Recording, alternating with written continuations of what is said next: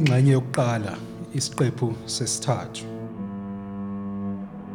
Siyakwemukela futhi kwi The Weight of History isisindo somlando. Lena ingxenye yokuqala isiqephu sesithathu. Ubudlelwane phakathi kwabakwamthethwa nabakwaZulu. Esiqephini esidlule sizwe ngokunqoba nokuqhwaga kanye nokubunjwa kwabakwamthetho.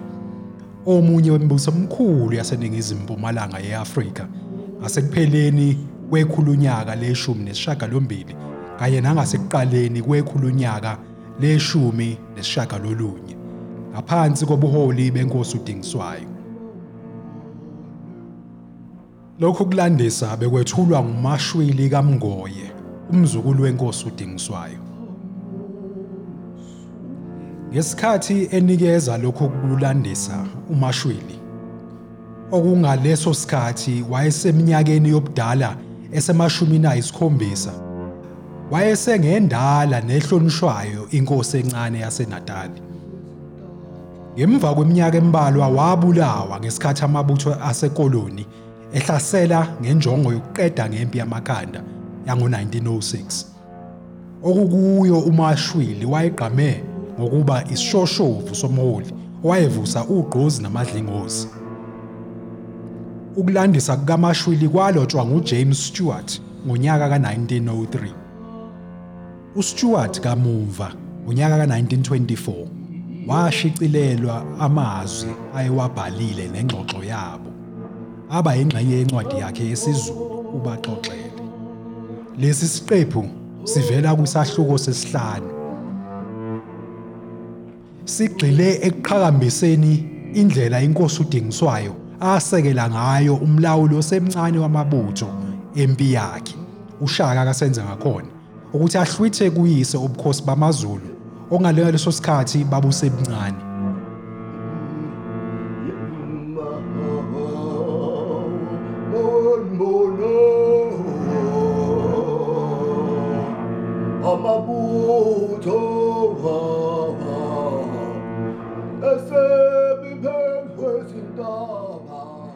uDingiswayo kaJobe inkosi yakwaMthethwa ukukhonza kukaZulu kwaMthethwa usenza ngakhona waqalisa ngokuthuma abantu kwaMthethwa ukuba bahambe bethengisa ngekhathazo befuna izinkomo babehamba nakwaqwabe. Ikhathazo umuthi owawufuneka kakhulu phakathi kwezwe lakwaMthethwa nelakwaqwabe. Lo muthi wawuthandeka kakhulu kwaMthetho. Lathengwa ikhathazo liphethwe induna yabantu bakasenza ngakhona. Igama laleyo nduna umudli. Udingiswayo usemnika inkomo. Kutheke ukuba umudli afike nenkomo kusenza ngakhona. Wayesethi usenza ngakhona. Hambani niyongikhonzela. Nimtshele ukuthi mangithole ngoba mina ngiyihobhe wabonga uDingiswayo wayesethi kubantu bakhe mina ke ngizomqamba igama lakhe. Kuthe sekuhambe izithunywa zakhe wasala wathi leli ntungwana igama lalo uqengwa. Kalithandi ukuba sihlaselane nalo futhi kalinayo nempahla. Lisahambe likhonzela izinkomo nempela ke kazange ahlaselane naye. Ukukhonza kukaShaka kudingiswayo. uShaka wafika ehamba nonina uNandi nodadewabo uNomzinhlanga. Ekufikeni kwabo kwamthethwa bangena oheni emzini kwadingiswayo engekho udingiswayo lapho esebalungweni kepha bambuza lapho oheni lapha aphuma khona. Nokuthi ungokabani? Wathi ngingushaka kasenza ngakhona ngize lapha njena ngize enkosini. Umame lona nodadewethu engihamba nabo. Kuthe seqedile ukulanda kwasuka induna yasoheni yayokumbika enkosini sekushona ilanga. Inkosi yathi oh selishonile. Mbhekeleni ithole nimuphe. Uzeke ufike naye kumina ngomuso ngizokuzwa ahamba ngakho.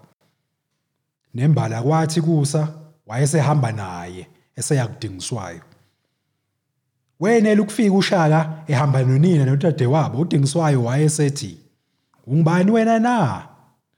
Ngingushaka. Ubani lentombazana na? Udadewethu. Onomzinhlanga pho lona owesifazana ubani na? Umame unandi. Ozwala intombi yakwamthethwa. Eyaganelangeni. Uyihlo wena mfana ubani na? Usenza ngakhona. Pho lapha yini? Wena wenkosi ngilapha njena ngibaleka kithi kwaZulu. Ngibulawa ubaba usenza ngakhona. Sengize lapha njena ngizokhonzela ukuba ngitholwe inkosi kanye nomame nentombazana lena. Okwavumeka lokho kudingiswayo. Kuthe kusa kusasa udingisayo wabizwa induna zamabutho kanye namabutho nabanumzane ukuzobazisa ushaka nonina nodadewabo. Kwasa amabutho ehlangana nabanumzane ebalungwini. Kahlatshiswa amabutho nezikhulu. Yaba yodwa inkabi ehlatshisa ushaka. Yaba yodwa kanina nekadadewabo yaba yodwa. Ushaka wayeyinsizwe ekufikeni kwakhe kudingiswayo unomzinhlanga eyintombazanyana. Bobabili laba bantwana abakasenza ngakhona abazalela kubo kaNandi elangeni. Yena engasinanga. Inkosi yawalandisa amabutho nekhulu yathi ke ngiyamamukela ngimnika wena ngomane kepha makhela umuzi igama lawo kube kwaqoqa neinkomo engizokunika zona zingangeni kwesakho isibaya. Ufika njalo uNandi. Wake wagana kuGendeyana. Wazala ungwadi kuyena uGendeyana wakwaQwabe. Okuthe ukuba kuzwe lokho usenza ngakhona ukuthi uNandi usegane kuGendeyana wathukuthela kakhulu. Wafuna izinhlela zokubabulala. Kwathi ukuba kuboneke lokho umudli usethi kuNandi bekusenza ngakhona. Ufuna ukuba abulala ushaka kuhle usuke lapha naye uhambe ukhumbule ezinye izihlobo zakhe. Uma ungamasakwenzi lokho impela uzokufa nawe kanye naye. Wasuka kunandi nabantwana bobabili bakhe eseya nabo kwamthethwa. Lapha kuzalwa unina kaNandi khona indodakazi kaKhayi yayigane kwaqwabe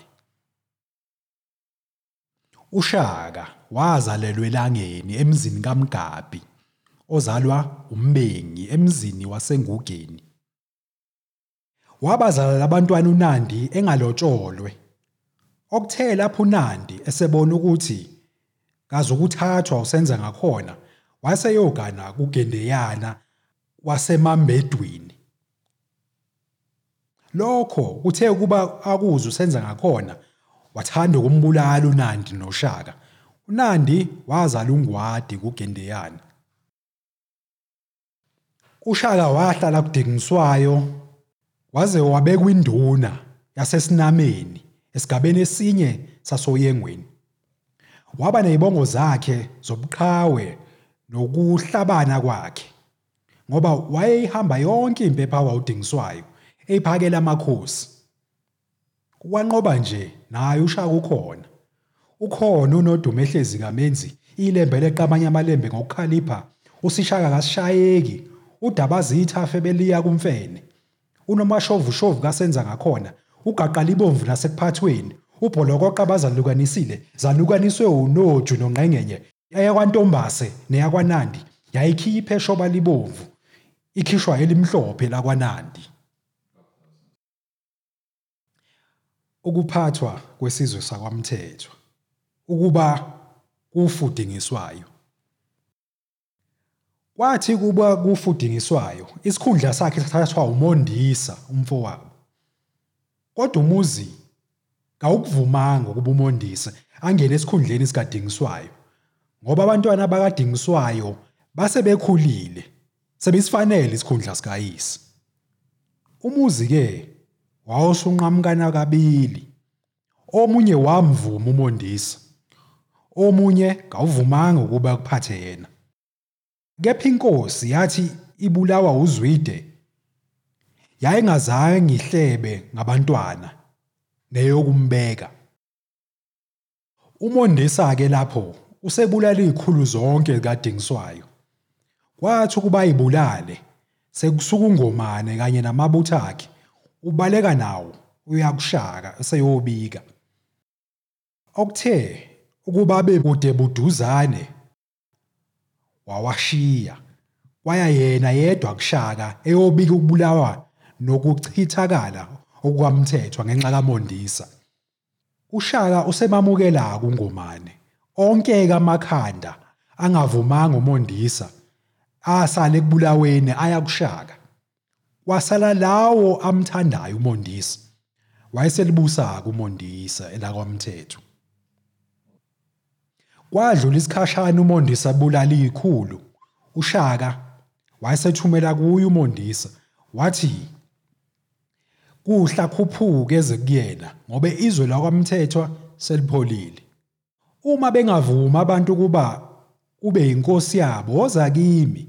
Ikhathi ngizokwehla nawe ngikubeka inkosi yakwamthethwa ngoba phela nami ubukhosi ngabe umiswa yini esikhundleni sikababa?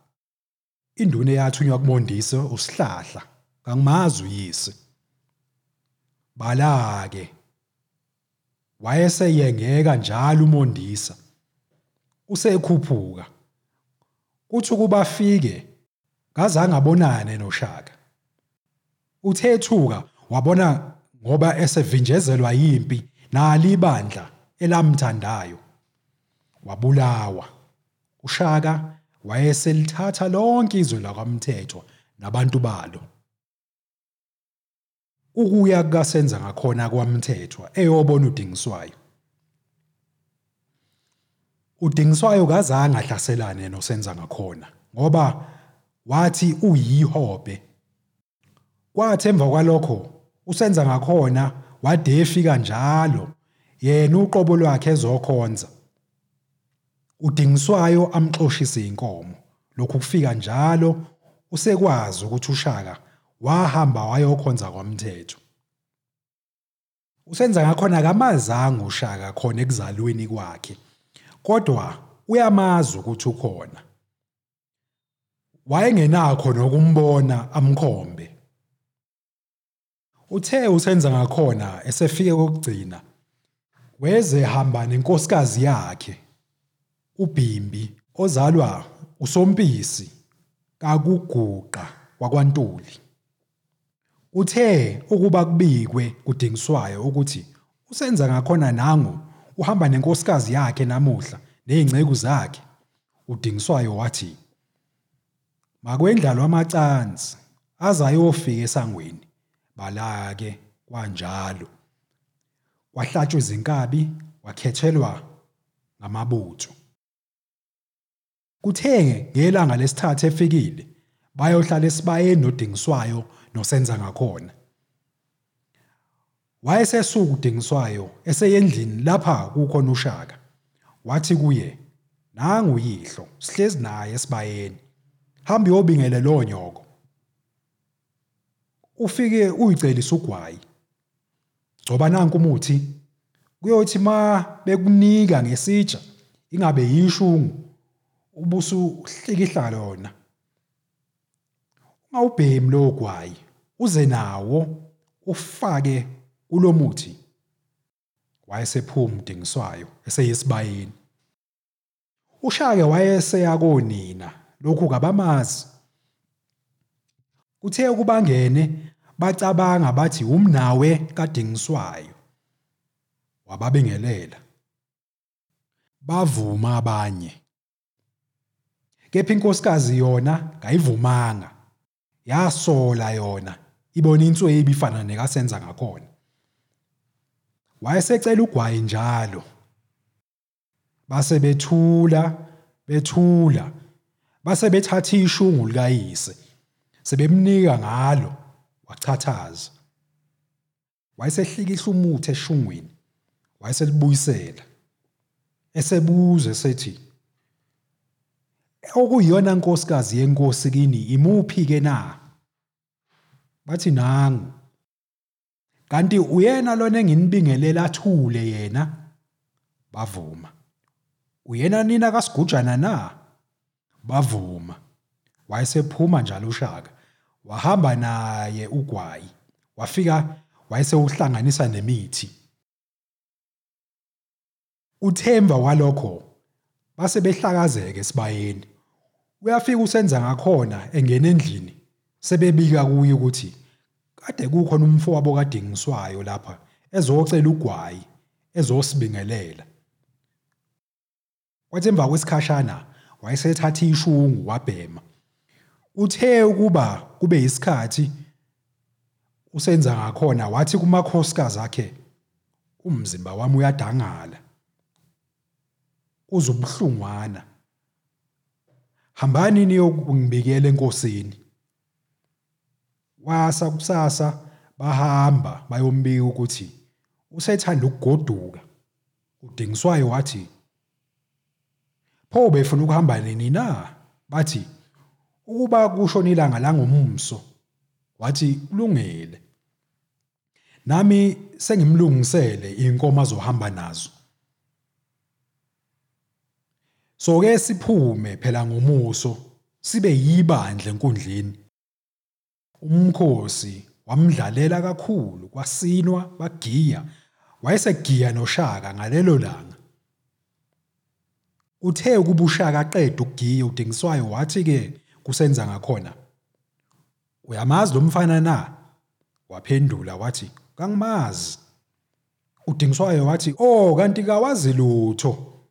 Lokhu kanti kawazi isilwanyana sizokuguduza indlebe kuze kusungalele ebuthongo wawusuchitheka njalo umphakathi. Sekuhlatshwa inkomo yeziboma ukuba ahambe edla.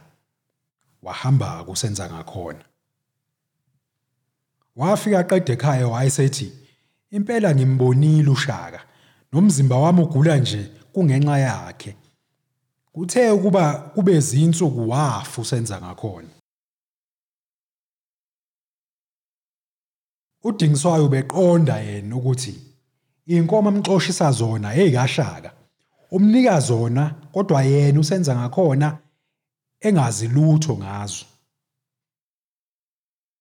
Kwase kuzobikwa kudingiswayo ukuthi ufile usenza ngakhona. Uthi ke ubani obulela uqengwa na? Into ngalami na? Sekuthunywa ungomane nosiwangu kambikwana wakwamthetho ozalwa uKhayi bahamba namabutho inhlangano nenyakeni.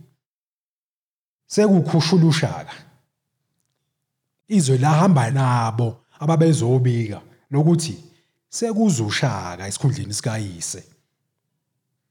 Kwathi ukuba bafike ongomane nosiwangu namabutho noshaka zabulawa ikhulu zikasenza ngakhona omundli nozivalele nomthangatha nombumana nosigujana inkosi yabo.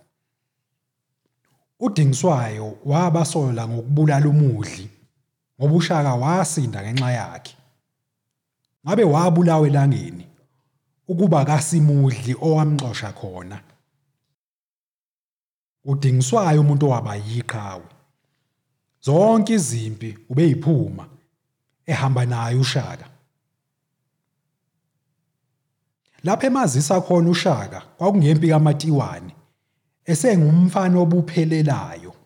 Ushaka umbeka induna kubuywa kuMatiwane udingiswayo wayewumuntu obude bakhe bulingene engemfushane futhi engemude kakhulu.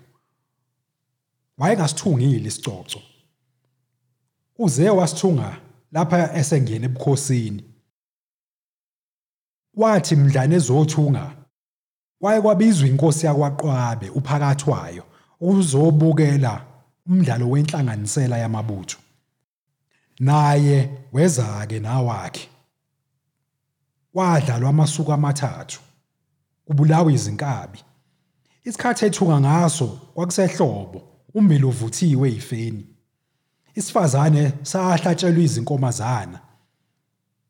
Sadla wangaphakathi kweinkabi amabutho angavunyelwa ukudla wangaphakathi wathi ukuba kudlula amasuku amathathu wahamba phakathi wayo namabutho akhe.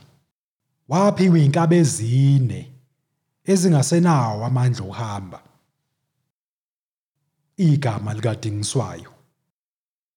Ukuba kuthi udingiswayo kwashiya ngoba wagwazwa ngomkhonto wahamba nawo.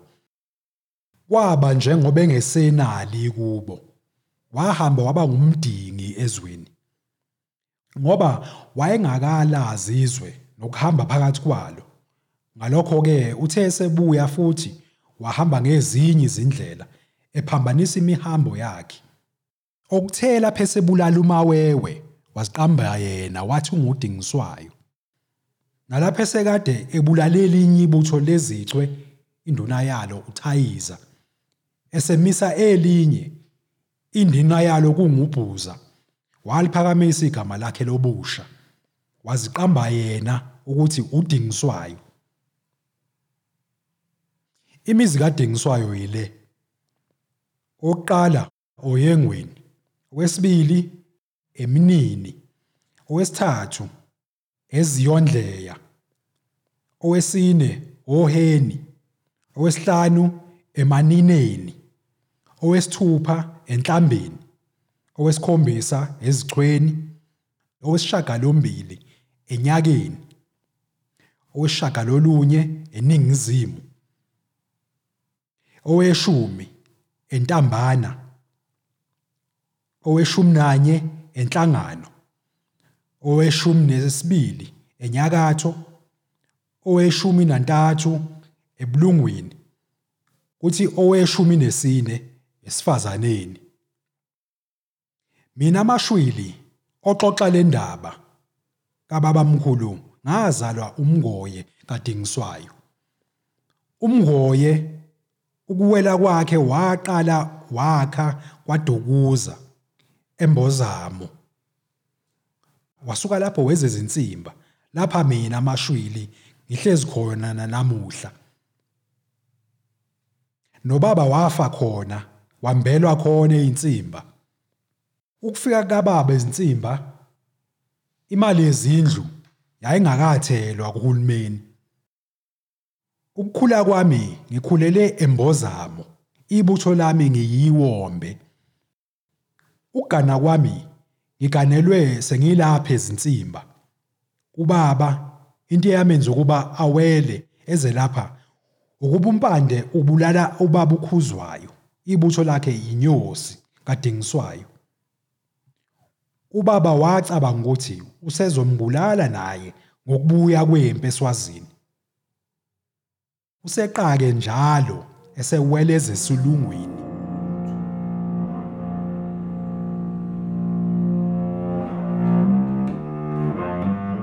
Lokhu kufunda kuphetha iqephu zethu ezintathu ebeyigxile kumashwili kanye nokulandisa kwakhe ngombuso wenkosi yakwaMthetho Dingiswayo.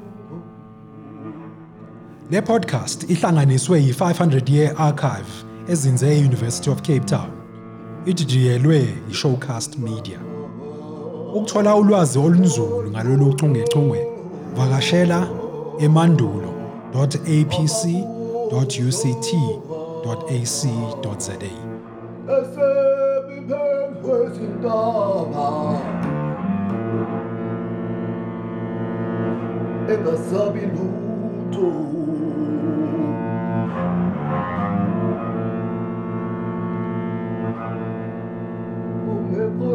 Hello.